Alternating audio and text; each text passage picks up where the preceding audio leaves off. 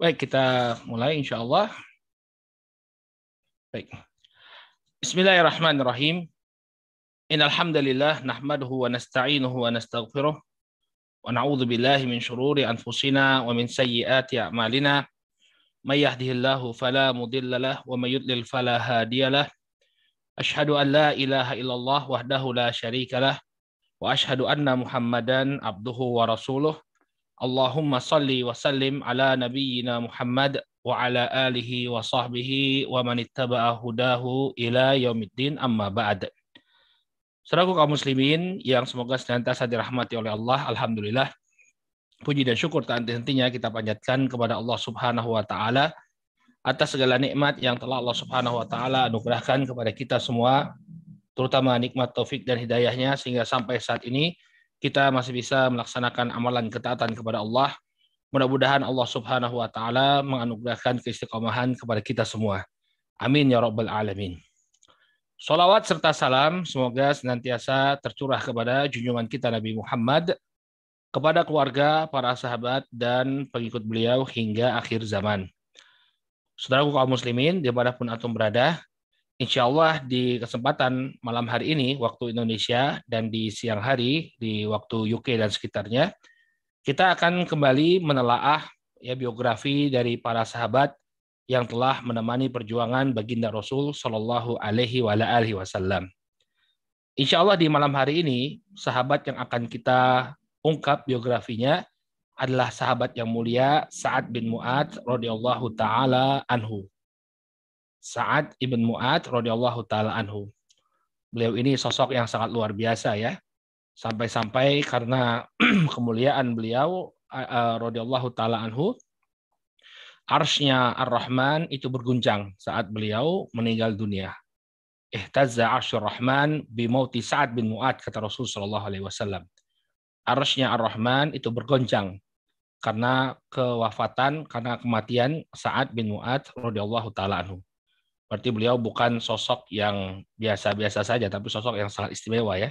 Sampai Ar-Rahman itu berguncang karena kematian beliau. Baik. Seperti biasa kita akan mulai bahas dari sisi nasab, dari sisi nasab.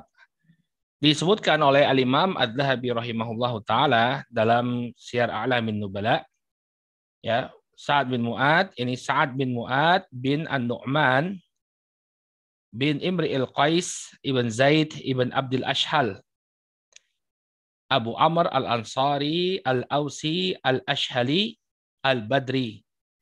As-Sayyid al-Kabir al-Shahid.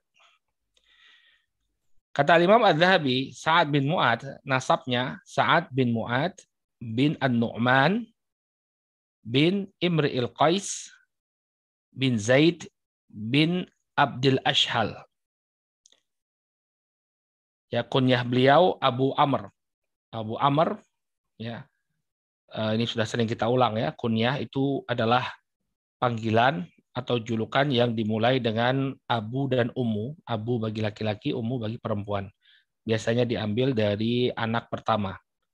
Ya, anak laki-laki pertama ya kayak Nabi itu kan Abul Qasim ya. Bapaknya Al Qasim. Beliau Abu Amr Al-Ansari. Al-Ansari ini gelar bagi sahabat Ansar, yaitu orang-orang Madinah yang telah menyambut Rasul Shallallahu Alaihi Wasallam dan para sahabat muhajirin yang berhijrah ke kota Madinah, Ansari. Al-Ausi, ya Al-Ausi berarti beliau dari kabilah Aus. Ya, dua kabilah besar yang ada di kota Madinah, ada Aus, ada Khazraj. Ada Aus, ada Khazraj yang dua kabilah ini eh, sebelum Islam mereka ya suka konflik ya, suka konflik bahkan berperang. Namun dipersaudarakan oleh Allah Subhanahu wa taala di bawah bendera Ansor. Ya. Al-Ashhali ya karena beliau dari Banu Abdul Ashhal ya, maka kabilah beliau Al-Ashhali. Al-Ashhali yang nanti kita akan sebutkan bahwa Bani Ashhal ini masuk Islam gara-gara saat bin Mu'ad masuk Islam luar biasa ya karena dia masuk Islam kabilahnya Banu Ashhal itu masuk Islam Al Badri ya Al Badri artinya beliau mengikuti perang Badar perang Badar As Sayyidil Kabir As-Sayyidil Kabir artinya beliau pemuka besar ya, pemuka atau orang besarnya dari kaumnya. As-Syahid dan beliau adalah seorang yang mati syahid, yang mati syahid. Dalam perang Khandaq ya, beliau terluka. Kemudian eh, beliau meninggal dunia. Walaupun tidak langsung meninggal dunia saat perang, namun kematian beliau itu disebabkan luka yang beliau dapatkan eh, di saat perang Khandaq. Ini uh, nasabnya sahabat Sa'ad bin Mu'ad radhiyallahu taala anhu. Ya. Uh, disebutkan uh, oleh Al-Imam Ibnu Ishaq rahimahullahu taala dalam sirahnya bahwa Sa'ad bin Mu'ad ini masuk Islam saat uh, Mus'ab bin Umair mulai uh, berdakwah di tengah-tengah penduduk kota Madinah. Mungkin pernah kita singgung ya. Coba dilihat kembali video rekaman saat kita membahas tentang Usaid bin Hudair. Karena beliau ini masuk Islamnya barengan sama Usaid bin Hudair. Jadi ketika itu Mus'ab bin Umair dibawa oleh As'ad bin Zurarah ya, uh, untuk mengislamkan penduduk kota Madinah. Ya, pertama kali beliau ketemu Usaid bin Hudair. Kemudian Usaid bin Hudair masuk Islam. Lalu Usaid bin Hudair pun meminta agar Sa'ad bin Mu'ad ketemu dengan Mus'ab bin Umair. Lalu terjadi dialog di antara mereka. Akhirnya Sa'ad bin Mu'ad masuk Islam. Jadi besar sekali pahalanya sahabat Mus'ab bin Umair radhiyallahu taala di mana banyak sekali para sahabat Ansor yang masuk Islam melalui dakwah yang beliau lakukan. Maka termasuk Sa'ad bin Mu'ad radhiyallahu taala Beliau masuk Islam ya karena dakwah yang dibawa oleh Mus'ab bin Umair ya dengan seizin Allah Subhanahu wa taala maka Sa'ad bin Mu'ad masuk Islam melalui dakwah Mus'ab bin Umair radhiyallahu taala anhu. Maka kemudian begitu saat bin Mu'ad masuk Islam, beliau mengajak kaumnya juga untuk masuk Islam. Nah ini hebatnya uh, Sa'ad bin Mu'ad. Ya, beliau tidak masuk Islam sendirian, tapi berupaya untuk mengajak kaumnya untuk ikut masuk Islam. Ya, dan ini merupakan uh, strategi dakwah juga ya. Nabi Shallallahu Alaihi Wasallam itu berdakwah kepada para pemuka kaum ya kepala-kepala suku, kepala-kepala pemerintahan ini didakwahi oleh Nabi Shallallahu Alaihi Wasallam. Kenapa? Karena kalau mereka ini masuk Islam, maka orang yang berada di bawahnya ini juga akan masuk Islam. Ya, makanya ini juga strategi yang diterapkan oleh kawan-kawan ya yang berdakwah di pedalaman-pedalaman ya, di mana yang namanya tribalism ya kesukuan itu masih sangat kental mereka berupaya untuk mempengaruhi kepala suku untuk masuk Islam di Afrika, termasuk juga di pedalaman-pedalaman di Indonesia ya, di Papua, di sebagian pulau. yang mereka mencoba untuk mendekati kepala suku. Kenapa? Kalau kepala suku ini masuk Islam, yang di bawahnya juga ikut. Nah, saat bin Mu'ad ini, barakallahu fiikum, begitu beliau masuk Islam, maka beliau segera mengajak kaumnya, yakni Banu Ashhal, untuk ikut masuk Islam diriwayatkan oleh Al-Imam Ibnu Ishaq rahimahullahu taala bahwa Sa'ad bin Mu'ad ini mengatakan kepada kaumnya, "Fa inna kalami rijalikum wa nisaikum haram hatta tu'minu billahi wa bi rasulih."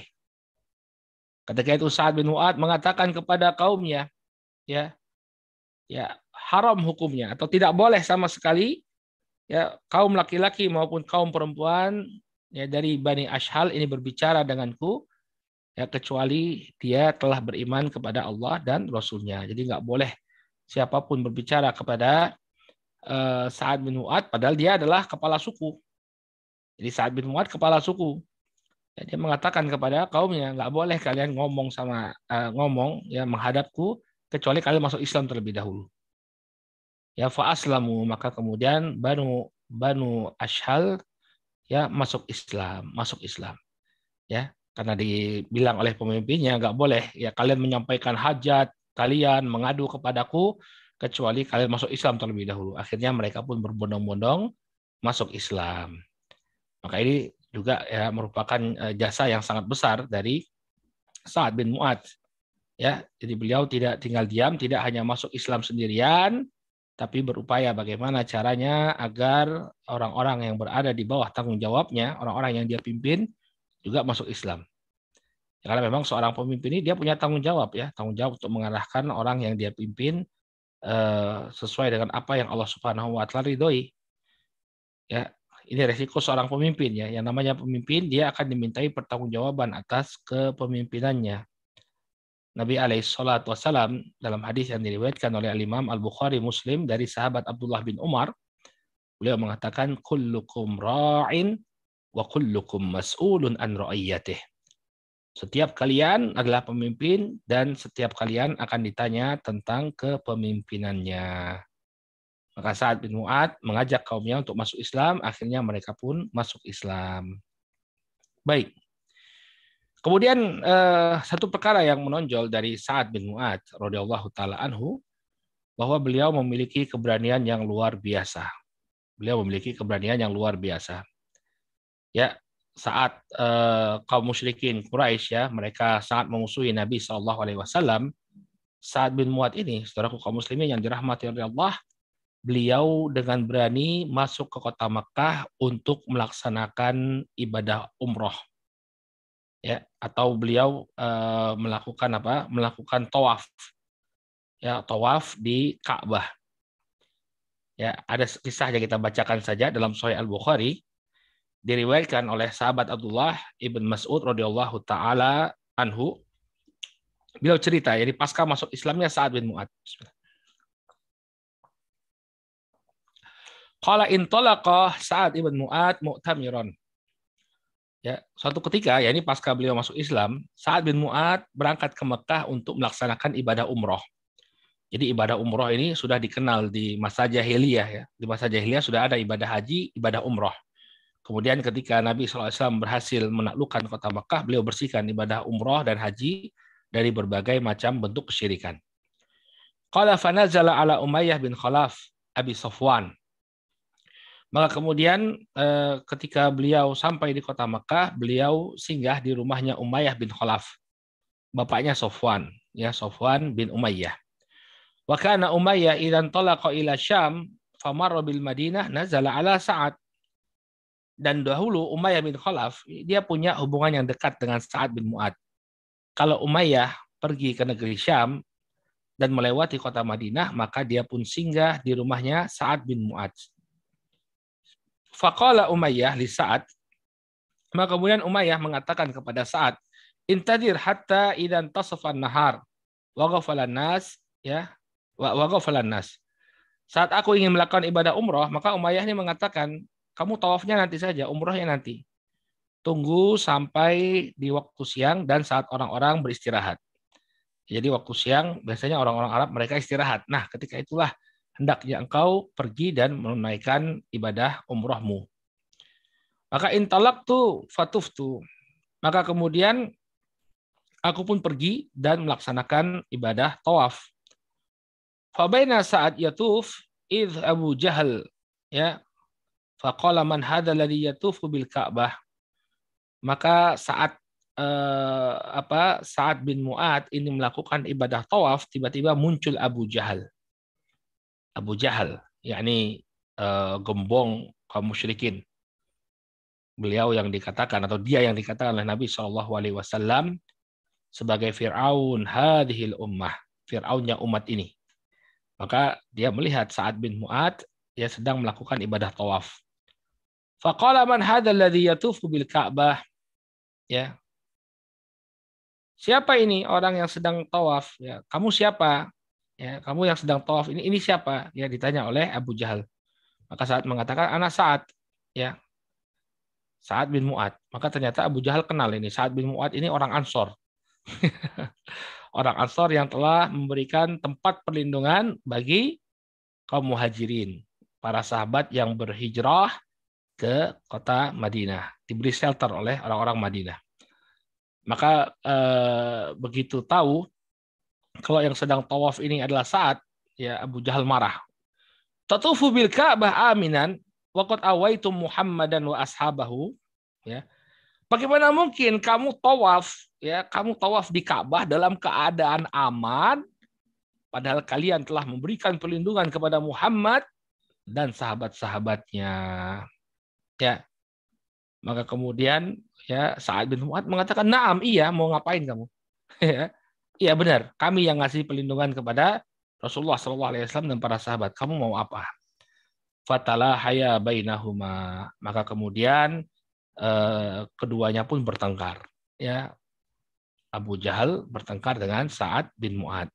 Faqala Umayyah li Sa'ad, ya, la tarfa sautak ala abil hakam, fa innahu sayyidu ahli wadi.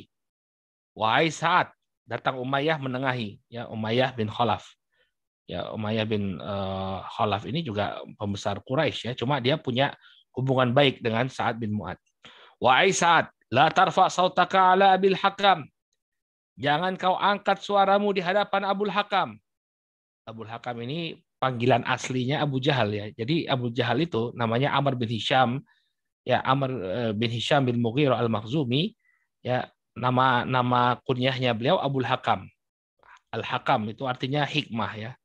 Eh, artinya eh, yang menunjukkan bahwa Abdul Hakam ini orang yang penuh hikmah, seorang pemimpin kaumnya.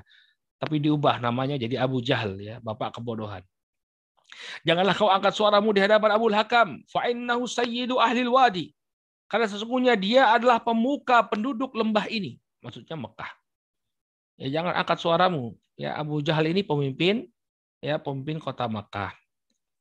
Thumma qala saat Kemudian saat uh, mengatakan wallahi lain mana'tani an atufa bil bait la anna majjaraka bisyam. Maka Sa'ad bin Mu'ad mengatakan demi Allah kalau engkau melarang aku untuk melanjutkan tawafku ya maka aku akan serang ya aku akan ganggu perjalanan dagang kalian menuju negeri Syam. Maka itu di selatan mau tidak mau mereka kalau ingin berdagang ke negeri Syam, mereka harus melewati kawasan Madinah. Saat bin Mu'ad adalah pemuka kota Madinah, maka beliau mengatakan, kalau saya nggak diberi kesempatan untuk tawaf, hati-hati kalian, perjalanan kalian akan aku aku serang. Waktu ini belum terjadi perang Badar ya, belum terjadi perang perang Badar. Ya. Maka kemudian eh, saat Eh, Saat bin Mu'ad ya mengancam mereka ya. Kalau kalian tidak membiarkanku melanjutkan tawafku aku akan serang rombongan dagang kalian menuju negeri Syam. Tapi Umayyah nggak peduli. Faja'ala Umayyah yaqul li Sa'ad la tarfa sautak wa ja'ala yumsikuhu. Maka kemudian eh, Umayyah tidak peduli dia mengulangi perintahnya kepada Sa'ad bin Mu'ad janganlah kau angkat suaramu di hadapan Abu Jahal. Kemudian dia pun uh, memegang memegang saat dengan begitu kuat Faghadiba saat maka saat pun murka. Faqala da'na anta fa inni sami'tu Muhammadan sallallahu alaihi wasallam yas'umu annahu qatiluk. Kemudian Sa'ad bin Mu'ad mengatakan lepaskan aku. Ya, biarkan aku ya biarkan aku sampaikan kepadamu sesungguhnya Nabi Muhammad sallallahu alaihi wasallam telah mengatakan bahwa dia akan membunuhmu. Maka eh, Umayyah bin Khalaf mengatakan, iya, aku yang akan dia bunuh. Qala na'am. Maka kemudian kata Sa'ad bin Mu'ad, iya. Muhammad telah mengatakan bahwa dia akan membunuhmu. Qala wallahi ma yakzibu Muhammadun idha haddas. Maka kata Umayyah bin Khalaf, ya demi Allah, Muhammad tidak pernah berdusta saat dia berbicara. Maka muncul rasa takut yang luar biasa pada diri Umayyah bin Khalaf faraja ila mraatihi faqala amma ta'lamina ma qala li akhi al-yathribi kemudian dia mengatakan kepada istrinya dia kembali ke rumahnya lalu dia mengatakan kepada istrinya wahai istriku tahukah engkau apa yang baru saja disampaikan oleh saudaraku yang berasal dari Yathrib maksudnya Sa'ad bin Mu'ad Qalat wa ma qal? Apa yang dia ucapkan? kata istrinya Umayyah bin Khalaf. Qala za'ama annahu sami'a Muhammadan yas'umu annahu qatili dia mengatakan bahwa ya dia mendengar Muhammad mengatakan mengkabarkan bahwa dia akan membunuhku. Qala fawahi ma yakdzibu Muhammad. Maka kemudian Muhammad ya kata istrinya uh, Umayyah bin Khalaf, wallahi ma kadzaba Muhammad. Muhammad tidak pernah berdusta. Jadi kalau dia mengatakan dia akan membunuhmu wahai suamiku, pasti itu akan terjadi. Maka kemudian ya di perang Badar, Umayyah bin Khalaf ketakutan. Kenapa? Karena dia sudah mendengar kabar dari Umayyah bin uh, dari Sa'ad bin Mu'ad bahwa eh, Nabi Shallallahu Alaihi Wasallam akan membunuh dirinya, maka dia takut. Ya, saat eh, terjadi perang Badar, maka Abu Jahal menghasung penduduk kota Makkah untuk berangkat bersamanya, ya, untuk melindungi rombongan dagangnya Abu Sufyan yang akan diserang oleh kaum muslimin. Nah, ketika itu Umayyah ragu-ragu mau berangkat atau tidak. Karena dia teringat dengan apa yang disampaikan oleh Nabi Shallallahu Alaihi Wasallam melalui Sa'ad bin Mu'ad. Maka kata istrinya, wahai suamiku, ya, amadakarta maqala laka akhuka aliyasibi, wahai suamiku, tidakkah engkau e, mengingat apa yang telah disampaikan oleh saudaramu dari Yathrib? Ya, maka kemudian tambah takut lagi. Umayyah bin Khalaf. Iya ini. Ya, kalau saya berangkat ke kota Madinah, ya untuk memerangi Muhammad bisa jadi saya akan terbunuh. Ingat tadi apa yang diucapkan oleh Muhammad Shallallahu Alaihi Wasallam. Maka eh, kemudian dia pun enggan untuk berangkat, namun ternyata datanglah Abu Jahal. Datang Abu Jahal, innaka min ashrafil wadi. Kemudian mengatakan, wahai Umayyah, engkau adalah orang mulia dari lembah ini. Engkau adalah orang mulia dari kota Makkah. Fasir yauman au yaumain. Ya, maka berangkatlah bersama kami sehari atau dua hari saja. Kalau kamu tidak mau ikut perang, ya sudah, berjalan saja bersama kami sehari atau dua hari. Fasara ma'ahum faqatalahullah. Maka kemudian Umayyah bin Khalaf pun berangkat untuk e, berperang bersama orang-orang Quraisy. Lalu dia pun dibunuh oleh Allah. Ya Allah Subhanahu wa taala menakdirkan dia terbunuh dalam perang perang Badar. Ya. Nah, di sini kita bisa melihat keberanian Sa'ad bin Mu'ad ya dia tahu bahwa dia masuk ke sarang musuh tapi dengan berani dia tawaf di Baitullah. Maka sosok Sa'ad bin Mu'ad bukan sosok yang sembarangan, beliau adalah sosok yang demikian pemberani. Kemudian eh, fragmen kedua yang menunjukkan ketegasan atau keberanian Sa'ad bin Mu'ad juga dan keutamaan beliau ya ini dalam perang Badar ya. Dalam perang Badar. Jadi eh, perang Badar itu terjadi pada tahun kedua Hijriah, hadirin yang dirahmati oleh Allah. Ya, eh, awalnya Nabi Shallallahu Alaihi Wasallam berniat untuk eh, mencegat rombongan dagangnya Abu Sufyan yang baru saja kembali dari negeri Syam. Namun kemudian Abu Sufyan mengetahui rencana ini sehingga dia pun mengalihkan rute perjalanannya menuju kota Makkah dengan melewati pesisir pantai. Jadi Abu Sufyan ini juga orang cerdas ya, dia akhirnya masuk Islam ya.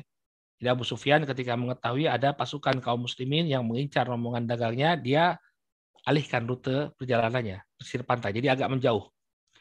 Lalu dia mengirimkan utusan yang bernama Dondom Al-Ghifari untuk meminta bantuan orang-orang Quraisy. Maka dikirimlah sekitar seribu orang pasukan dari kota Makkah untuk melindungi rombongan dagangnya Abu Sufyan. Dan ternyata Abu Sufyan berhasil melarikan diri dari Nabi Shallallahu Alaihi Wasallam. Nah, ketika itu dia kirim lagi utusan ya, menghabarkan bahwa kami berhasil lolos dari kejarannya Muhammad dan kawan-kawannya.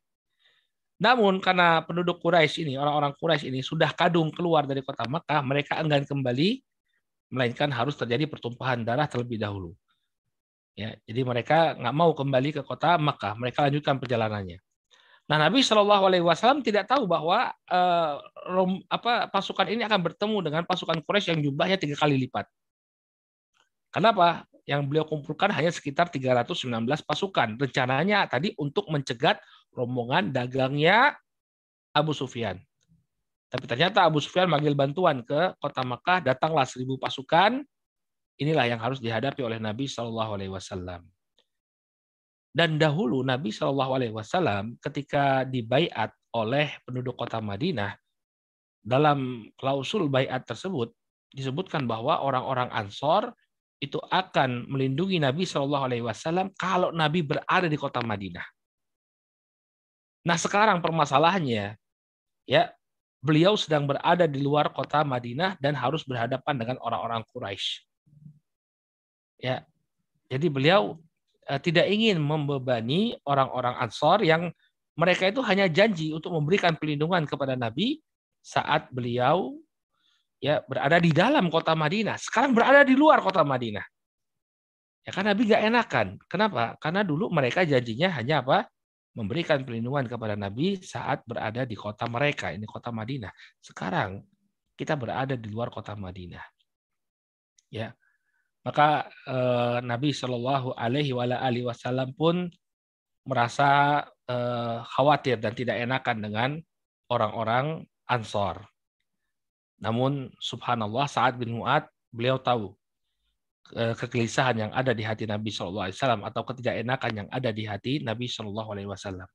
Disebutkan oleh Al Imam uh, Ibn Ishaq dalam syirahnya ketika melihat rasa tidak enak yang ada pada diri Nabi Shallallahu Alaihi Wasallam maka saat bin Mu'ad mendekati baginda Nabi Shallallahu Alaihi Wasallam. Kemudian beliau mengatakan, Wallahi, laka annaka turiduna ya Rasulullah. Wahai Rasulullah, seakan-akan engkau menginginkan sesuatu dari diri kami. Tahu saat bin Mu'ad, Nabi ini sedang bimbang. Ya. Qala ajal. Maka kemudian kata Rasulullah SAW, iya benar wahai Sa'ad bin Mu'ad, benar. Beliau nggak enakan, karena dulu bayatnya itu adalah apa? Dalam bayatnya itu hanya memberikan perlindungan kepada Nabi saat Nabi Shallallahu Alaihi Wasallam berada di dalam kota Madinah. Sekarang mereka berada di dalam kota Madinah. Maka kemudian apa kata Sa'ad bin Mu'ad radhiyallahu taala anhu? Faqal, beliau mengatakan, ini luar biasa sekali ya ucapannya Sa'ad bin Mu'ad. Faqad aman nabika wa saddaqnak wahai Rasulullah. Sesungguhnya kami telah beriman kepadamu dan kami telah membenarkan dirimu.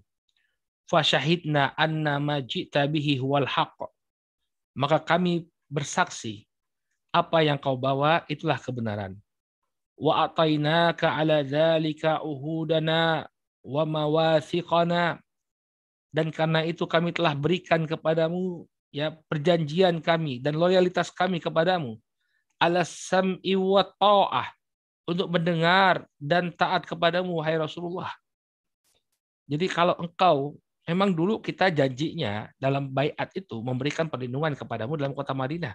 Tapi kalau kau perintahkan kami untuk berperang, walaupun itu di luar kota Madinah, wahai Rasulullah, sami'na wa ta'na. Kami akan mendengar dan kami akan taat. Famdi ya Rasulullah lima aratta fanahnu ma'ak. Maka berjalanlah ke mana pun yang kau suka, wahai Rasul Sallallahu. Maka niscaya kami akan senantiasa bersamamu. Lihat loyalitas yang sangat luar biasa dari sosok Sa'ad bin Mu'ad. Ke mana pun engkau akan pergi, wahai Rasulullah, kami akan senantiasa bersamamu. Fawalladhi ba'athaka bil haq bina hadzal bahr la khutnahu ma'ak. Wahai Rasulullah, apabila demi Allah yang telah mengutusmu dengan kebenaran, apabila engkau apabila di hadapanmu ada samudra, kemudian engkau menyelami samudra tersebut, maka kami pun akan ikut menyelam bersamamu. Ma taqallafa minna rajulun wahid. Tidak ada seorang pun dari kalangan kami yang akan berpaling. Ya. Tidak akan ada seorang pun di antara kami yang berpaling. Wa man naqrahu an talqa bina aduwuna ghadan. Ya. Innala saburun fil harb. Dan tidaklah kami uh, tidaklah kami kemudian berupaya untuk lari. Apabila besok kami harus bertemu dengan musuh, maka tidaklah kami akan uh, lari dari medan pertempuran wahai Rasulullah. Sesungguhnya kami akan bersabar dalam peperangan. Ya. Suduk uh, suburun fil harb wa sudukun fil liqa. Kami semua akan bersabar dalam peperangan dan kami akan menepati janji kami saat bertemu dengan dengan musuh. Ya la'allallah yurika minna ma taqarru bihi ainuk. Mudah-mudahan engkau melihat sesuatu yang membuat hatimu tenang dari diri kami, wahai Rasulullah. Mudah-mudahan ketika engkau melihat ketaatan dan kepatuhan kami, ya, ini bisa membuat hatimu tenang.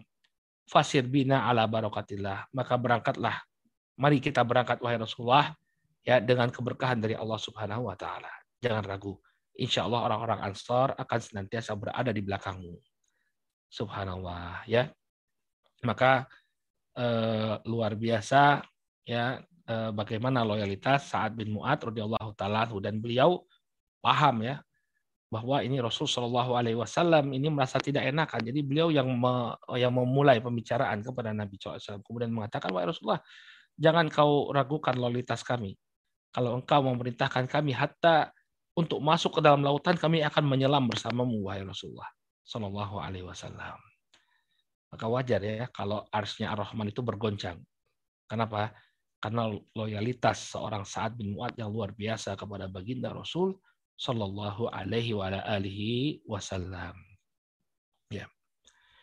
Kemudian di antara perkara yang uh, menunjukkan ya uh, sikap kokohnya Sa'ad bin Mu'ad radhiyallahu taala anhu ini bisa terlihat dalam peristiwa perang Khandaq ya perang Khandaq Perang Khandaq itu terjadi pada tahun kelima Hijriyah menurut pendapat yang paling kuat di kalangan para ulama. Bismillah. Jadi perang Badar itu tahun kedua Hijriyah, perang Uhud tahun ketiga Hijriyah, perang Khandaq itu tahun kelima Hijriyah. Nah, pada perang Khandaq tahun kelima Hijriyah ini orang-orang Quraisy mereka mengumpulkan kekuatan yang sangat besar untuk Eh, menyerbu kota Madinah. Untuk menyerbu kota Madinah. Yani uh, sekian ribu orang dari orang-orang Quraisy, dari musyrikin Quraisy bergabung dengan suku-suku Arab lainnya sehingga jumlah total mereka sekitar 10.000 pasukan bergerak bersama menuju kota Madinah.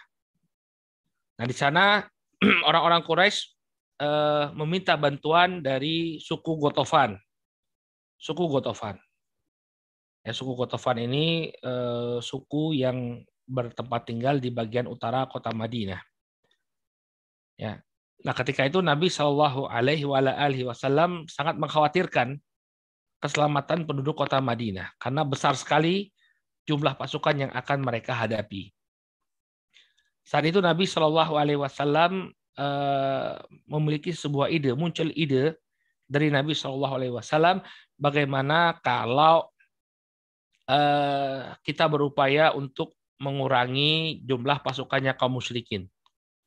Caranya membuat perjanjian dengan orang-orang Gotofan tadi. Orang-orang Gotofan yang diajak ikut serta oleh kaum musyrikin Quraisy untuk uh, melawan kaum muslimin. Ya ini kita uh, apa kita buat perjanjian dengan mereka. Ini apa kita berikan Eh, sepertiga kurma hasil perkebunan di Madinah kita berikan kepada mereka ya dengan catatan mereka tidak ikut-ikutan perang. Jadi untuk mereduksi jumlah pasukan kaum musyrikin, Nabi SAW berupaya untuk membuat perjanjian dengan eh, orang-orang Gotofan. Maka kemudian ya saat itu Rasul Shallallahu Alaihi Wasallam bermusyawarah ya dengan uh, Sa'ad bin Ubadah dan Sa'ad bin Mu'ad. Sa'ad bin Ubadah dari Khazraj, Sa'ad bin Mu'ad dari Aus. Nabi ajak mereka bermusyawarah. Ini bagaimana? Kalau kita uh, membuat perjanjian, kita tawarkan kepada Gotofan agar mereka tidak ikut serta menyerang kota Madinah bersama orang-orang Quraisy. Nanti kita beri imbalan kepada mereka sepertiga hasil kurma dari kota Madinah. Maka kemudian uh, mereka berdua mengatakan kepada uh, Nabi Shallallahu Alaihi Wasallam, Am syai'an amarakallahu bihi labud dalala minal amal, am syai'an nasna'uhu lana. Ya. Uh, tas uh, tasna'uhu lana. Nabi SAW mengatakan ini riwayat Ibnu Ishaq ya dalam sirahnya.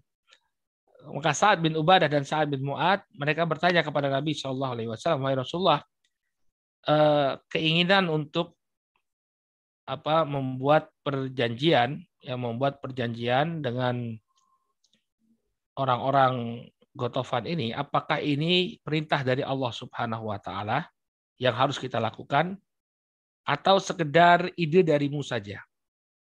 Jadi tanya dulu sama Sa'ad bin Mu'ad dan Sa'ad bin Ubadah. Kalau ini perintah dari Allah kan sami'na wa ta'na ya artinya nggak ada apa nggak ada eh, nggak boleh nolak ya. Karena itu perintah dari Allah. Tapi kalau ini idenya Rasulullah SAW mari kita rundingkan terlebih dahulu. Qala bal syai'un asna'uhu bahkan ini adalah ide dariku kata Rasulullah SAW ya. Kemudian kata Rasulullah SAW Rasulullah jelaskan kenapa beliau sampai punya ide seperti itu ya untuk mereduksi kekuatannya orang Quraisy dengan uh, apa memberikan imbalan kepada orang-orang Ghatafan, beliau mengatakan wallahi ma'asna'u dzalika illa li annani ra'aitul arab qad ramatkum an qausin wahidah. Demi Allah tidaklah muncul ide ini melainkan karena aku melihat ya bangsa bangsa Arab mereka telah berkumpul untuk memanah kalian dengan satu busur. Fakalabukum min kulli janib. Dan mereka telah menyerang kalian dari segala sisi. Jadi Nabi SAW mengatakan ini keadaannya genting sekali. Orang Arab berkumpul untuk menyerang kota Madinah. Fa'aradtu an aksira ankum min syaukatihim ya ila amrin ma. Maka aku pun berupaya untuk memotong ya pasukan mereka atau memecah pasukan mereka dengan ide ideku tadi. Artinya biar eh, kekuatannya orang-orang Arab yang mengepung kota Madinah ini menjadi berkurang. Maka kemudian apa kata Sa'ad bin Mu'ad? Ini kita lihat ya bagaimana kekokohan beliau. Beliau mengatakan, "Ya Rasulullah, qad kunna nahnu wa haula'il qaum ala syirki billah wa ibadatil awthan. La na'budullah wa la na'rifuh. Wa hum la yatma'una an ya'kulu minha tamratan ya illa kiran au bay'an. Ya, wahai Rasulullah, dahulu kami berada di atas kesirikan sama sama dengan mereka. Dahulu kami menyembah berhala-berhala, tidaklah kami menyembah Allah Subhanahu wa taala. Ya. Wahum layat maun an ya'kulu minha tamratan illa kiran au bay'an. Dan dahulu orang-orang Gotofan ini, waktu kami masih berada dalam kesyirikan, mereka tidak bisa menikmati kurma Madinah, kecuali saat mereka menjadi tamu, artinya mereka disuguhi kurma, aubaian atau mereka harus beli kurma tadi. Ya, jadi eh, Rasulullah dulu keadaan kami sangat terpuruk dengan kesyirikan, ya kami menyembah berhala. Tapi saat kami terpuruk dengan kesyirikan kami, orang-orang Gotofan itu kalau dia mau mencicipi kurma Madinah, dia harus menempuh salah satu dari dua cara. Yang pertama dia jadi tamu, dihidangkan kurma Madinah tersebut. Atau yang kedua dia harus beli kurma Madinah. Afahina akramna Allahu bil Islam wa hadana lahu wa azzana bika wa bihi nu'tihim amwalana.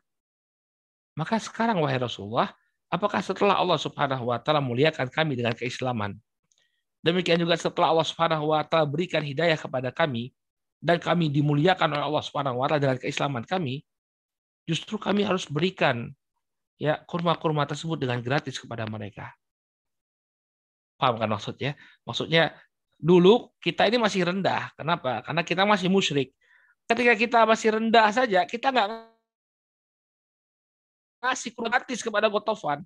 Tapi kenapa kok ketika kita masuk Islam Allah berikan hidayah, kok justru kita harus memberikan kurma-kurma tersebut dengan gratis kepada orang-orang Gotofan. Demikian yang disampaikan oleh Sa'ad bin Mu'ad.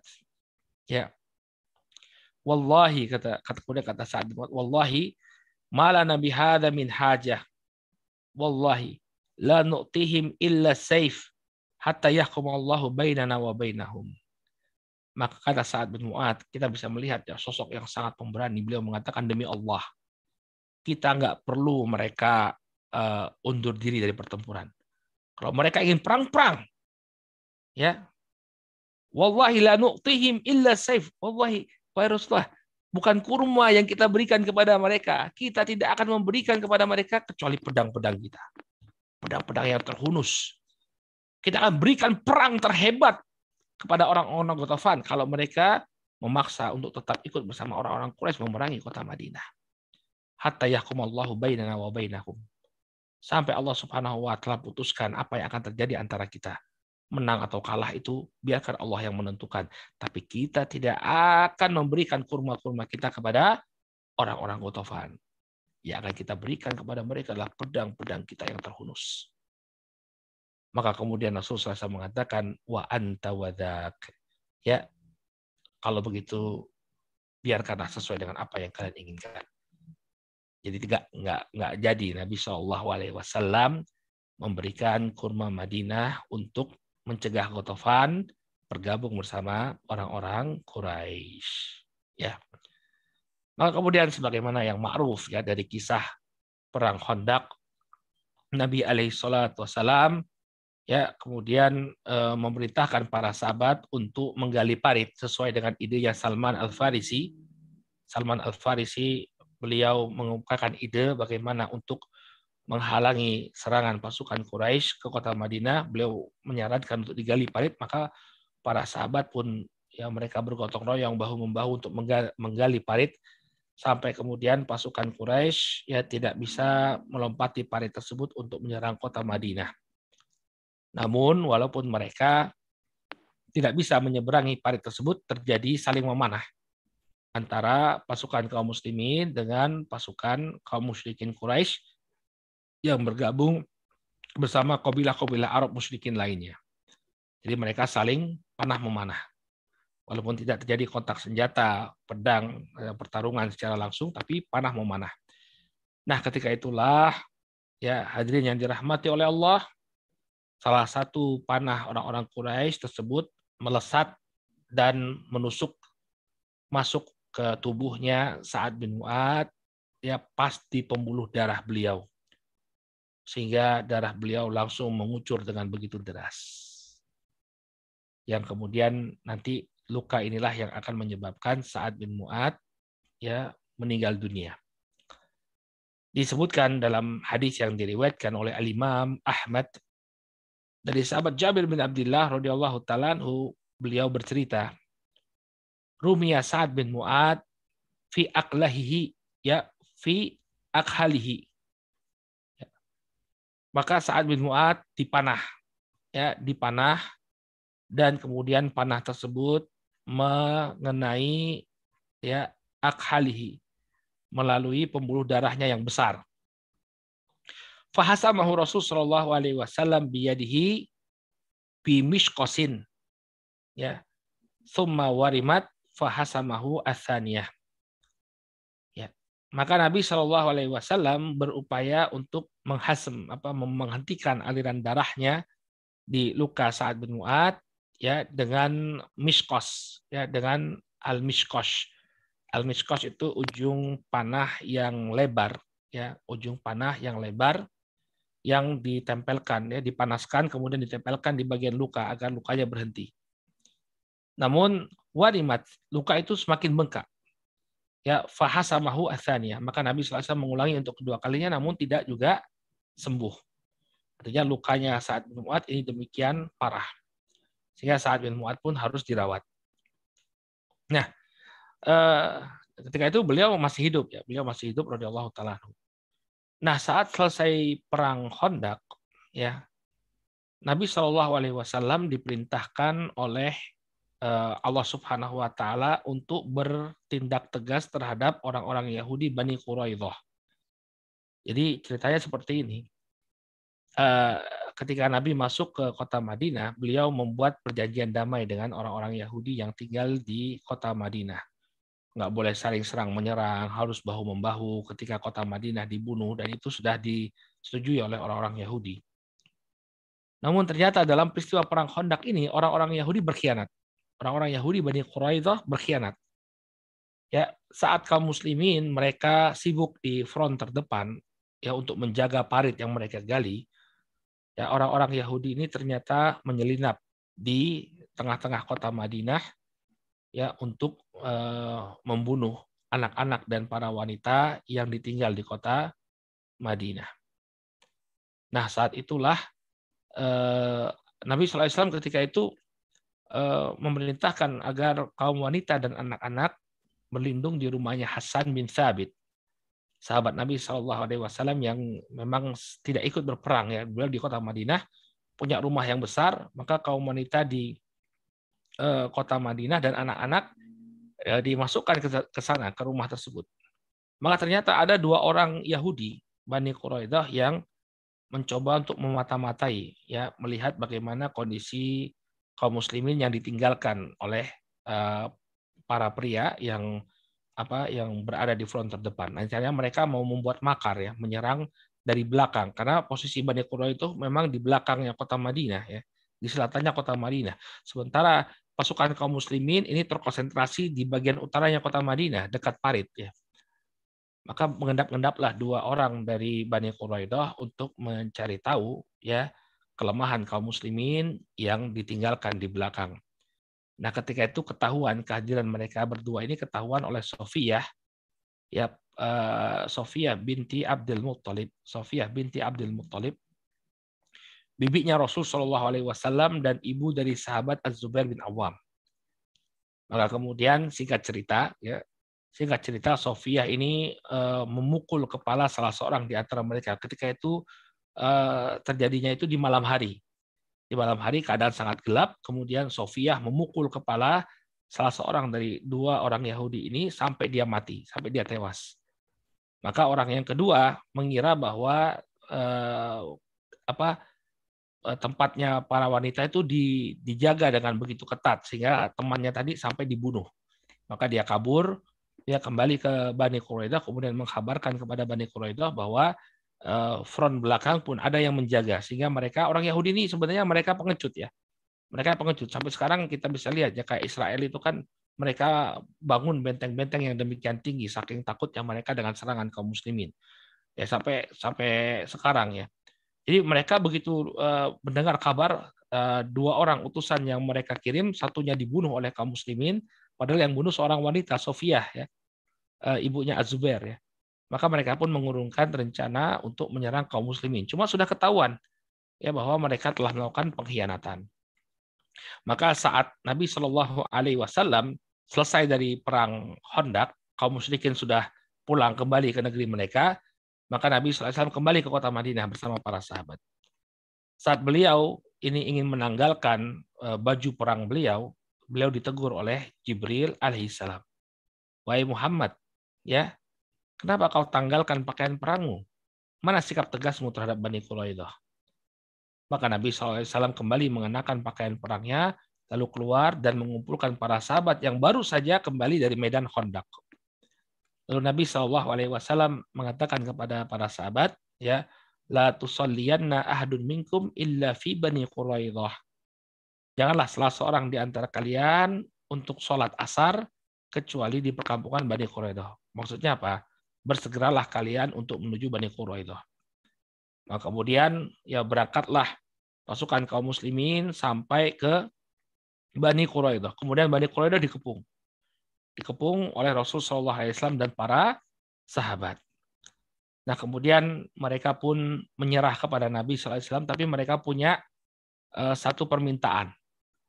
Ya, mereka mau dihukum atas pengkhianatan yang mereka lakukan, tapi kami minta agar yang memutuskan uh, hukuman terhadap kami adalah Sa'ad bin Mu'ad. Sa'ad bin Mu'ad. Jadi orang Yahudi ini ngelobi Rasulullah SAW ya kami kami mau menyerah, tapi nanti kalau diberikan sanksi kepada kami, tolong yang memberikan sanksi itu atau yang memutuskan sanksi tersebut adalah Sa'ad bin Mu'ad. Kenapa kok orang-orang Bani Quraidah menginginkan untuk Sa'ad bin Mu'ad yang menjadi eh, penentu hukuman apa bagi mereka? Karena di masa sebelum Islam, Sa'ad bin Mu'ad ini adalah sekutunya orang Yahudi Bani Quraidah. Maka mereka ingin agar wah nanti mudah-mudahan kalau kawan kita yang jadi hakim hukumannya dikasih yang paling ringan. ya, hukumannya dikasih yang paling paling ringan.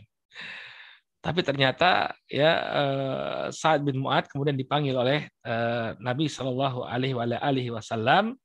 Kemudian Sa'ad bin Mu'ad ya mengatakan ya diberikan hukuman yang maksimal. Apa eh, hukumannya ketika itu? Beliau alaihi salatu wassalam mengatakan kepada saat ya saat nazalu ala hukmik. Orang-orang Bani Quraidah ini mereka tunduk kepada hukuman yang kau berikan.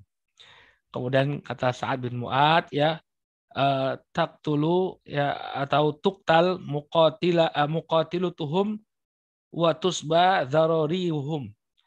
Maka orang-orang di antara mereka yang sudah dewasa ya orang-orang yang mampu untuk berperang orang-orang yang dewasa di tengah-tengah mereka hendaknya dibunuh, kemudian yang selainnya dijadikan sebagai budak.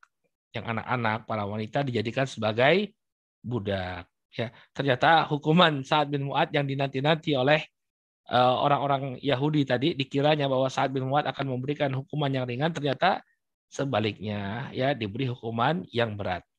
Ya akhirnya dieksekusilah orang-orang Yahudi Bani Quraidah ya yang laki-laki dewasa mereka dieksekusi kemudian anak-anak dan kaum wanita mereka dijadikan sebagai budak atau tawanan perang.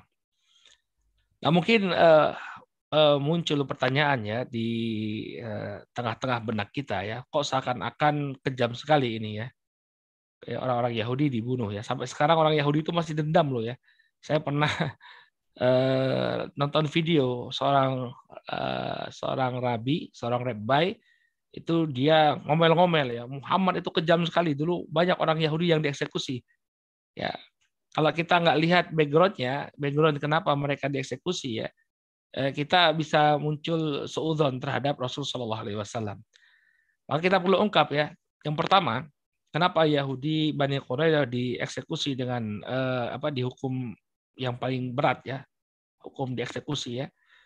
Karena kejahatan yang mereka lakukan itu kejahatan yang parah ya, ini pengkhianatan. Ya, di negara mana pun sekarang kita lihat ya, yang namanya pengkhianat negara itu dieksekusi ya, ditembak mati. Itu kejahatan yang paling berat itu ya. Sampai sekarang. Di negara barat pun demikian. Kalau ada orang yang eh, ketahuan berkhianat, ya dieksekusi ya. Zaman perang dingin dulu, kalau ketahuan jual informasi ya ke blok komunis ya itu dieksekusi, dihukum mati ya. Demikian juga kalau ada yang jadi kolaboratornya Nazi ya ke zaman dulu ya berkhianat ya mereka dihukum bunuh ya dieksekusi jadi pengkhianatan pengkhianatan itu di dihukum eh, mati itu biasa Ya, lah kenapa kok ketika itu diterapkan pada orang-orang Yahudi kok kemudian kalian uh, protes? Ya, Yahudi itu berkhianat, mereka berkhianat ya. Mereka berkhianat bahkan uh, mencoba untuk menyerang kaum muslimin, menikam kaum muslimin dari belakang pada saat genting ketika mereka sedang fokus untuk menghadapi uh, pasukan kaum musyrikin, pasukan Ahzab ya. Berarti kesalahan yang mereka lakukan, pengkhianatan yang mereka lakukan ini sangatlah fatal, sangatlah fatal, maka layak untuk diberi hukuman yang paling berat, ini hukuman mati. Kemudian yang kedua, bukankah mereka yang mengatakan kami akan pasrah terhadap hukuman yang diberikan oleh saat bin Mu'ad? Mereka sendiri yang mengatakan terserah mau diapain, tapi yang yang penting saat bin Mu'ad yang jadi hakimnya. Lah saat bin Mu'ad yang menentukan hukuman mati tersebut. Ngapain kalian protes? Gak boleh protes dong. Kenapa? Karena saat bin Mu'ad yang kalian uh, inginkan untuk menjadi hakim, dialah yang mengeluarkan keputusan untuk melakukan eksekusi terhadap orang-orang Yahudi Bani Quraidah. Ini penting jawabannya ya. Kalau mungkin nanti eh, kawan-kawan di mana di Inggris ketemu orang yang mungkin dia punya syubhat kalau Islam itu kejam ya, kemudian mengambil peristiwa pembantaian Bani Quraidah ini sebagai Eh, legitimasi mereka ya untuk mengatakan Islam itu agama yang kejam, maka sampaikan alasannya tadi. Yang pertama, orang-orang Yahudi Bani Quraidah ini berkhianat. Ya, pengkhianatan mereka luar biasa. Kemudian yang kedua, bahwa yang memberikan hukuman itu adalah hakim pilihan mereka sendiri, yakni Sa'ad bin Mu'ad. Ya, salahnya sendiri kenapa memilih Sa'ad bin Mu'ad? Ya, Sa'ad bin Mu'ad yang kemudian mengeluarkan hukuman bagi mereka. Kemudian yang ketiga, ternyata ini ada sebuah faedah ya disebutkan oleh Syekh uh, Zaid Abdul Karim Syekh uh, Syekh Zaid Abdul Karim Al Zaid dalam kitab beliau Fiqh Sirah ya, ada di sini ya kitab Fiqh Sirah ya beliau mengatakan ternyata hukuman yang diberikan oleh Sa'ad bin Mu'ad kepada orang-orang Yahudi Bani Quraidah ini sesuai dengan hukuman pengkhianatan dalam agama Yahudi. Ya, disebutkan dalam Deuteronomi ya surat yang ke-20 ayat 13 dan 14. Ini perjanjian lama kalau saya tidak salah ya. Di Bible itu disebutkan ya, kita bacakan terjemahannya saja. Ini saya ambil dari terjemahan Bible dalam bahasa Indonesia.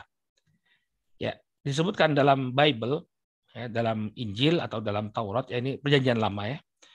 Dan setelah Tuhan Allahmu menyerahkannya ke dalam tanganmu, maka haruslah engkau membunuh seluruh penduduknya yang laki-laki dengan mata pedang. Hanya perempuan, anak-anak, hewan, dan segala yang ada di kota itu, ya ini seluruh jarahan itu, boleh kau rampas bagimu sendiri. Jarahan dari musuhmu ini adalah pemberian kepadamu dari Tuhan, dari Allahmu, maka silahkan kau pergunakan. Ini dalam kitab suci mereka dikatakan, ya Jadi setelah Tuhan Allahmu itu menyerahkan ya musuhmu itu ke dalam tanganmu, maka bunuhlah semua penduduknya yang laki-laki dengan mata pedang, hanya saja kecualikan perempuan, anak-anak, dan hewan dan harta benda mereka, silahkan bagimu untuk mengambilnya. Ini dalam kitab suci mereka. Ya, maka nggak ada celaan sama sekali terhadap apa yang diputuskan yang dilakukan oleh Nabi SAW mengeksekusi orang Yahudi Bani Quraidah. Jadi kita punya tiga alasan ya untuk mematah mereka.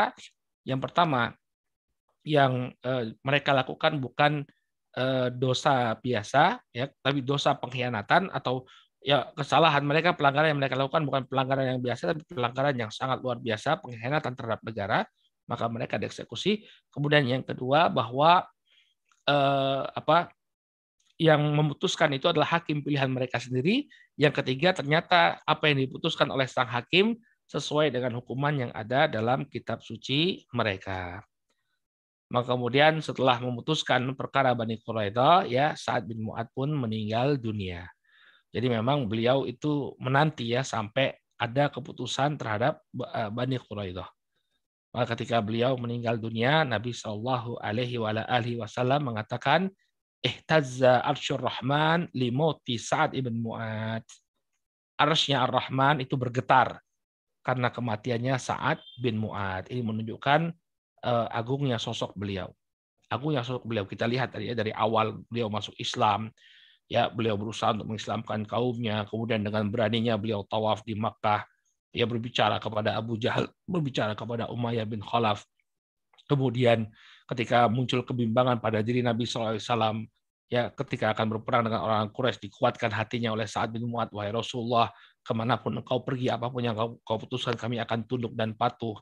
Ya demikian juga eh, apa bagaimana eh, beliau radhiyallahu taala anhu ya Eh, mendampingi Nabi alaihi salatu wasallam atau bersikap tegas ya kepada Bani Qotofan yang ketika itu muncul niat dari Nabi Shallallahu Alaihi Wasallam untuk memberikan sebagian kurma Madinah untuk Bani Qotofan ya menunjukkan bahwa beliau adalah sosok ya yang demikian setia kepada Nabi Shallallahu Alaihi Wasallam dan sosok yang demikian kokoh dalam keimanannya. Maka wajar ketika beliau meninggal dunia ihtazza arsyur rahman. Arsnya ar-rahman itu bergetar Kemudian saat uh, saat bin Mu'ad dimakamkan, ya beliau dimakamkan di pemakaman Baki, ada sebagian kaum munafikin yang uh, mencela Sa'ad bin Mu'ad. Ya, karena Sa'ad bin Mu'ad ini adalah orang yang bertubuh besar ya, dia punya tubuh besar. Namun ketika diangkat uh, apa diangkat jenazahnya ya jenazahnya Sa'ad bin Mu'ad ini Eh, ringan sekali. Maka yang namanya kaum munafikin harusnya kan kalau jenazahnya itu ringan kan menunjukkan keutamaannya. Tapi orang-orang munafik ini berupaya untuk menjadikan itu sebagai celaan kepada Sa'ad bin Mu'ad. Ya, beliau mengatakan ma akhaffa janazatahu wa dzalika li hukmihi ala bani Quraidah. Orang-orang munafik ya mereka mengatakan coba lihat ini ringan sekali ini uh, jenazahnya Sa'ad bin Mu'ad. Harusnya kan berat, badannya besar. Tapi dengan sekali. Kenapa dia ringan? Ya karena dia sudah ngasih hukuman kepada Bani Quraidah. Maka eh, mereka mereka mencoba membalikkan fakta seolah-olah ringannya jenazah saat bin Mu'ad ini suatu celaan. Ya, coba lihat nih, jenazahnya ringan sekali, ya. Kenapa? Ini karena hukuman yang dia berikan kepada Bani Quraidah. Maka ketika ucapannya eh, orang-orang Yahudi, eh, orang-orang munafik ini sampai ke telinganya Nabi Shallallahu Alaihi Wasallam, Nabi Shallallahu Alaihi Wasallam meluruskan. Beliau mengatakan, Innal malaikah kanat tahmiluh. Sesungguhnya para malaikat ikut uh, menggotong jenazahnya saat bin Mu'ad. Jadi itulah yang menyebabkan kenapa jenazahnya terasa ringan. Ya, kemudian beliau pun meninggal dunia ya dan dikuburkan di pemakaman Baki di pemakaman Baki. Ya. Baik. Ini mungkin yang bisa kita sampaikan ya tentang sosok Sa'ad bin Mu'ad radhiyallahu taala yang sangat luar biasa. Ya kita bisa lihat bagaimana loyalitas yang tinggi kepada Nabi Shallallahu alaihi wasallam menyebabkan beliau memiliki kedudukan yang tinggi di sisi Allah Subhanahu wa taala. Maka kita pun harus meniru loyalitas beliau ya, meniru loyalitas Sa'ad bin Mu'ad radhiyallahu taala Mudah-mudahan dengan loyalitas kita ya pembelaan kita kepada sosok Nabi SAW, ketundukan dan kepatuhan kita kepada Nabi SAW, ini bisa membuat kita dekat dengan Nabi SAW di hari kiamat nanti.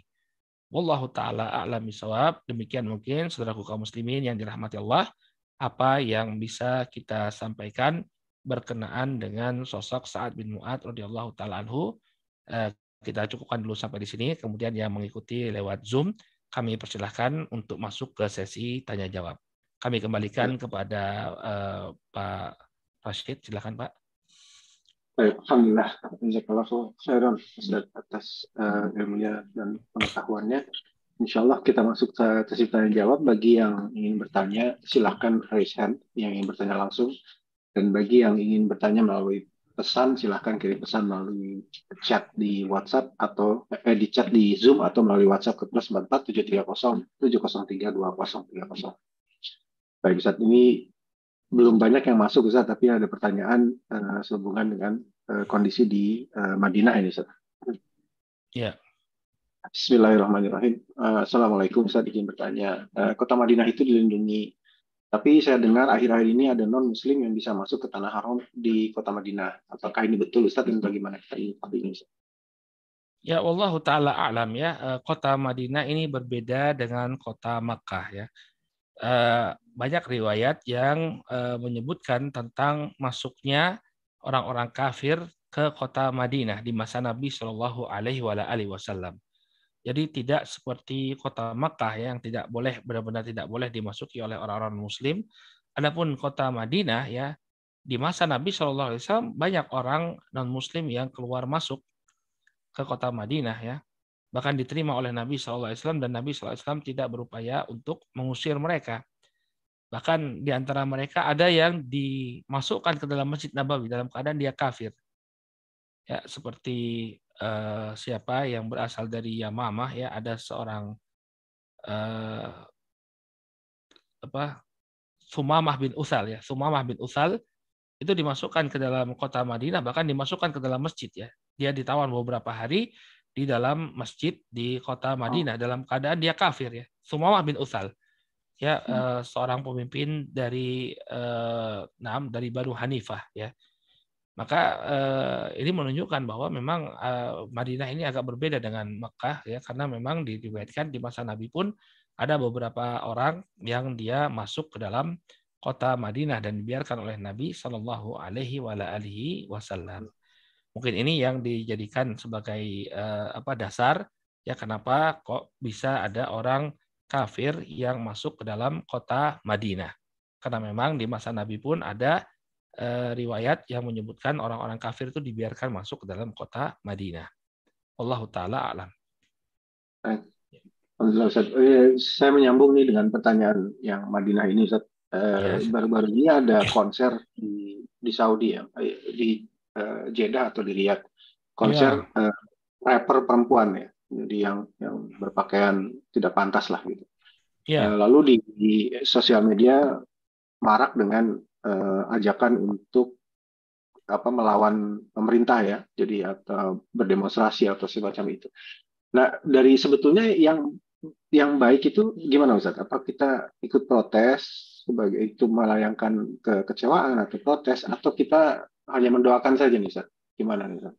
ya kalau dia bisa menyampaikan nasihat kepada pemerintah ya maka itu yang paling baik ya Nabi Shallallahu Alaihi Wasallam mengatakan ad-dinun nasihah yang namanya agama itu adalah ketulusan. Ya kemudian eh, limanya Rasulullah ya kemudian para sahabat bertanya untuk siapa ketulusan tersebut wahai Rasulullah? Kemudian Nabi SAW mengatakan lillahi wali kitabihi wali rasulihi wali a'immatil muslimina wa ammatihim. Ya, Islam itu adalah ketulusan bagi Allah, bagi kitabnya, bagi rasulnya, bagi pemimpin kaum muslimin dan bagi keumuman kaum muslimin. Nah, di sini ada wali uh, wa'immatil muslimin ya, ketulusan bagi para pemimpin kaum muslimin. Maka para ulama menjelaskan ya bahwa di antara ketulusan kita, sikap tulus kita kepada pemerintah kaum muslimin adalah memberikan nasihat yang baik kepada mereka. Ya, nasihat yang baik tentu nasihat yang disampaikan uh, dengan cara yang baik pula. Adapun berdemonstrasi ya, kemudian me, apa, mencela mereka ya di depan umum, ya kita saja kalau dinasihati dengan cara seperti itu mungkin tidak mau menerima. Maka bukanlah termasuk cara nasihat yang baik dengan melakukan demonstrasi.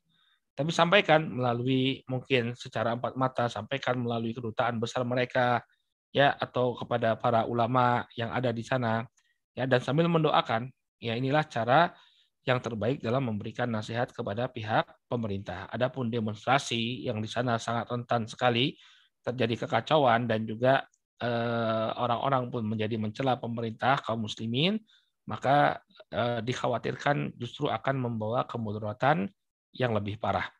Kemudaratan yang sebelumnya tidak hilang, namun muncul kemudaratan yang baru.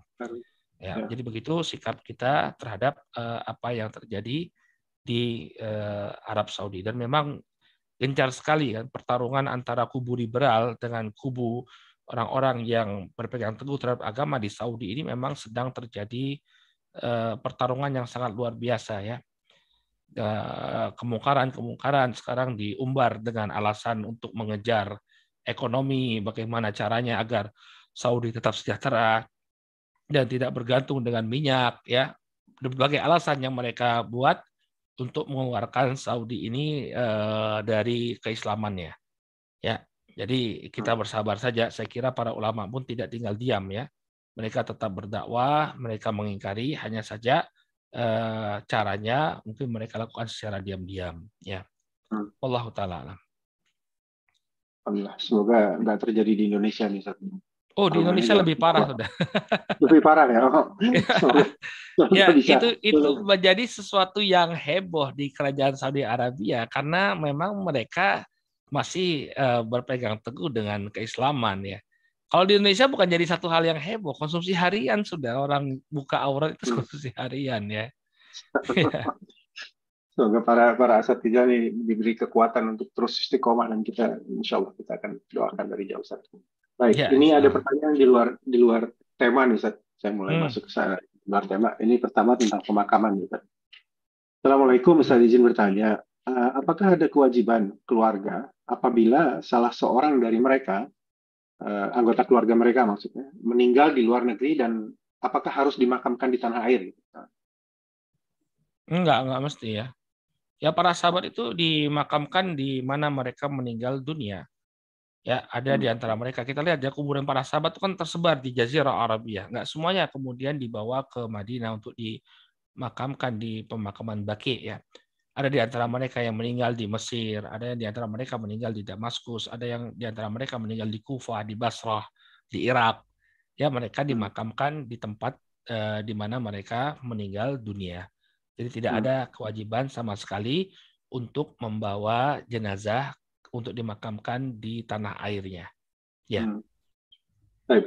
Uh, kalau misalnya sang mayat sebelum meninggal ini ber, memberi pesan gitu kepada keluarga, kalau saya mati nanti saya mau dimakamkan di Cianjur misalnya atau di di mana di Jawa Tengah gitu misalnya.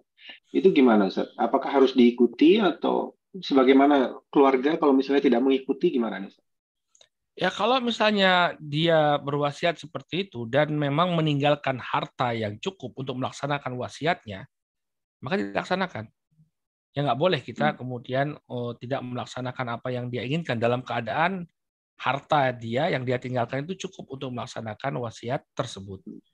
Ya maka dilaksanakan. Tapi kalau misalnya dia tidak meninggalkan harta yang cukup, ya eh, untuk melaksanakan wasiatnya tersebut, maka tidak perlu bagi ahli waris untuk melaksanakannya. Misalnya dia sudah kere, bangkrut, banyak hutang, minta dimakamkan di kampung halamannya misalnya, maka tidak ya. punya kewajiban ahli warisnya. Kalau memang dia tidak meninggalkan harta yang cukup untuk melaksanakan wasiatnya tersebut. Hmm. Allah taala alam. Baik. Uh, mungkin nanti kita circle back yang balik lagi ke sana. Sebelumnya ini ada pertanyaan dari yang lain. Assalamualaikum warahmatullahi wabarakatuh. Afwan Ustaz, bagaimana pandangan Islam tentang bisnis penyediaan tempat pemakaman uh, swasta maksudnya. Maksudnya menyediakan lahan nanti kaum muslimin yang mau dimakamkan di sana harus bayar begitu ya? ya bayar ya. untuk alasan komersil begitu ya, untuk mendapatkan komersil, keuntungan. Ya. ya, dijual.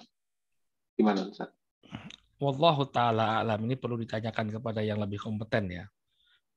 Apakah boleh mengambil keuntungan kalau uh, seseorang itu harus membayar tapi uh, pembayaran tersebut adalah uh, untuk ya sekedar penyediaan lahan dan juga untuk perawatan komplek pemakaman, insya Allah nggak jadi masalah.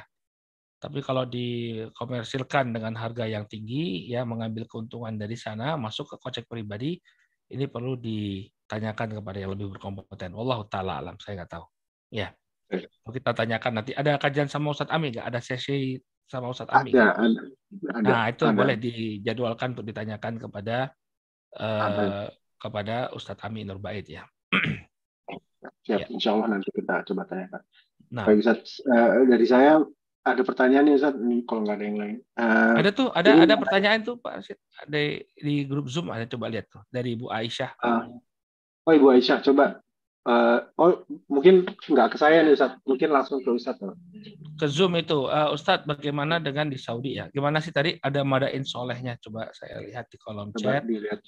Karena di saya nggak masuk ke saya nih Ustaz.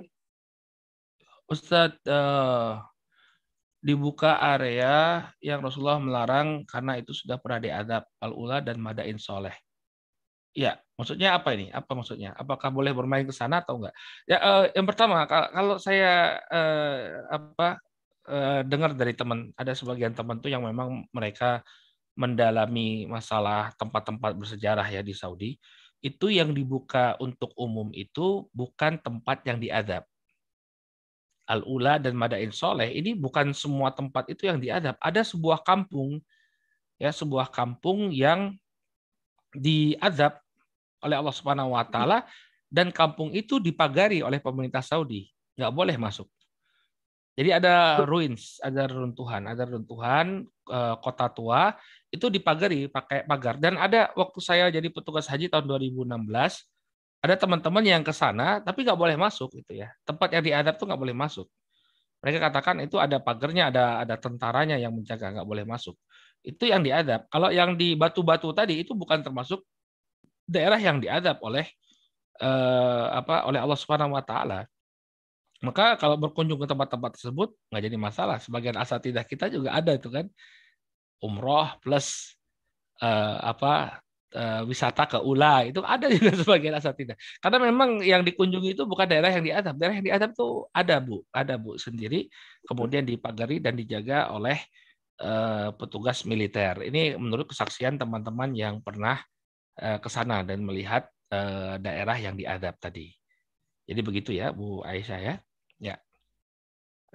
Silakan ada. Tadi antum mau tanya apa Pak? Ya, Ustaz ini mengenai ini nih apa wasiat tadi ya jadi wasiat uh, orang yang meninggal hmm. uh, tapi saya ke warisannya nih saat kalau misalnya okay. ada warisan nih ada orang meninggal meninggalkan harta lalu ya ahli warisnya menolak untuk membagi menggunakan syariat uh, berdasarkan syariat Islam jadi menggunakan ya udah oh, dulu orang tua bilangnya uh, dibagi rata aja gitu yang semua anak-anaknya dibagi rata begitu pun ibu.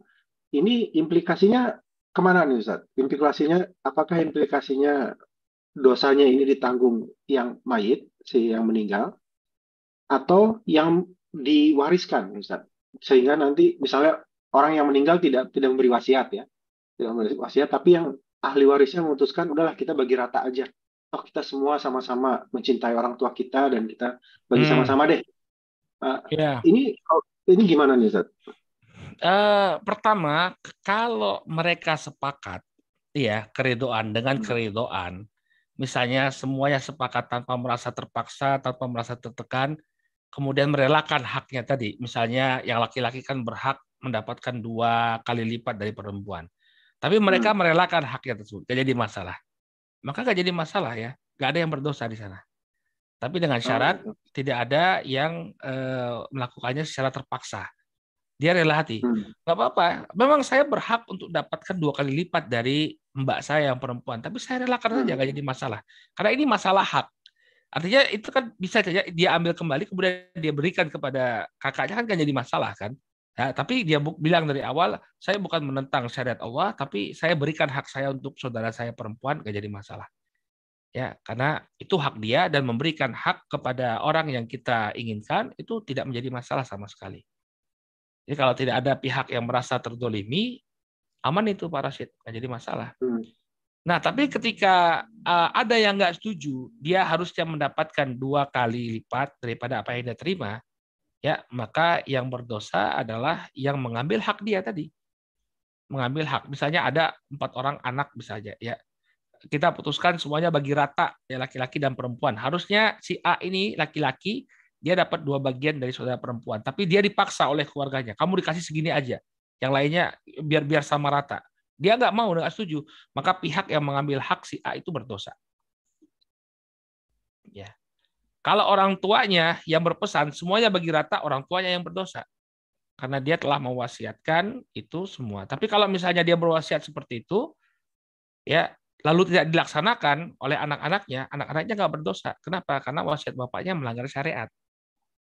Hmm. Ya, kalau kita eh, kita perinci ada beberapa kondisi ya. Kalau itu perintah dari sang bapak, ya perintah dari sang bapak, kemudian eh, tidak dilaksanakan oleh orang tua, eh, oleh anak-anak, ya maka anak-anaknya tidak berdosa. Kenapa? Karena Eh, perintah sang bapak melanggar syariat, tidak ada ketaatan kepada eh, kemaksiatan. Kalau itu bukan perintah sang bapak, kemudian anak-anak itu mereka ridho semua dengan pembagian sama rata tersebut, maka tidak ada juga yang berdosa. Karena tidak mengapa seseorang memberikan haknya kepada orang lain. Nah, kalau yang ketiga, kondisi yang ketiga, ya eh, bapaknya nggak berwasiat, tapi kemudian muncul inisiatif dan ada orang yang nggak ridho, tapi tetap diambil hartanya, oleh yang lain, maka yang mengambil hartanya dengan kedoliman itu yang berdosa. Begitu perincian terhadap masalah yang ditanyakan. Wallahu taala alam. Ah, ya. Alhamdulillah. Baik, Ustaz. Saya kira dari pertanyaan-pertanyaan sudah tidak ada lagi pertanyaan, Ustaz. Mungkin kita ya. ditutup aja dan mohon kita diberitahu untuk yang berikutnya siapa nih yang akan kita bahas. Insya Allah sahabat Umair bin Sa'ad. Umair bin Sa'ad radhiyallahu taala Jadi kita itu urut-urutannya mengikuti kitabnya uh, sebentar ya.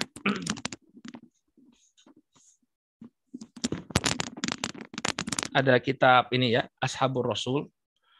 Ashabur Rasul hmm. yang ditulis oleh Syekh Mahmud Al-Misri Abu Ammar. Ya, di sini bukunya bagus sekali karena banyak referensi nukilan-nukilan dari eh, hadis-hadis uh, dan asar-asar. Nah, kita urut-urutannya mengikuti ini. Dan materinya pun banyak diambil dari sini ya, walaupun tidak seluruhnya. Ya, insya Allah eh, pekan depan Umair bin Sa'ad radhiyallahu taala anhu. Umair bin Sa'ad radhiyallahu anhu. Baik. Cukup ya, Pak? Maksud? Cukup, cukup Ustaz. Baik, kita mungkin ditutup aja Ustaz sama sama ini. Baik, kita cukup dulu sampai di sini ya. Tetaplah kita uh, luangkan waktu kita ya untuk mempelajari biografi para sahabat Nabi SAW karena mereka ini adalah orang-orang yang sudah mendapatkan pujian yang luar biasa dari Allah dan Rasulnya dan uh, luar biasa sekali pengorbanan mereka ya mudah-mudahan dengan mendengar kisah-kisah mereka kita bisa terinspirasi ya untuk semakin dekat dengan Allah Subhanahu wa taala demikian juga untuk semakin mengambil peran dalam dakwah sebagaimana para sahabat yang mudah-mudahan dengan upaya kita tersebut nanti di akhirat kita akan dikumpulkan bersama mereka radhiyallahu taala anhu ajmain Baik, kita cukupkan dulu sampai di sini. Mudah-mudahan bermanfaat. Uh, Subhanakallahumma wa bihamdika asyhadu alla ilaha illa anta astaghfiruka wa atubu ilaik. Assalamualaikum warahmatullahi wabarakatuh. Waalaikumsalam warahmatullahi wabarakatuh. Dari kami, kami juga tetap mohon maaf jika ada kesalahan baik dalam sikap maupun perkataan. Insya Allah kita akan bertemu kembali besok dan juga di akhir pekan berikutnya. Barakallahu fikum. Wassalamualaikum warahmatullahi wabarakatuh. Waalaikumsalam warahmatullahi wabarakatuh. Jazakumullahu khairan.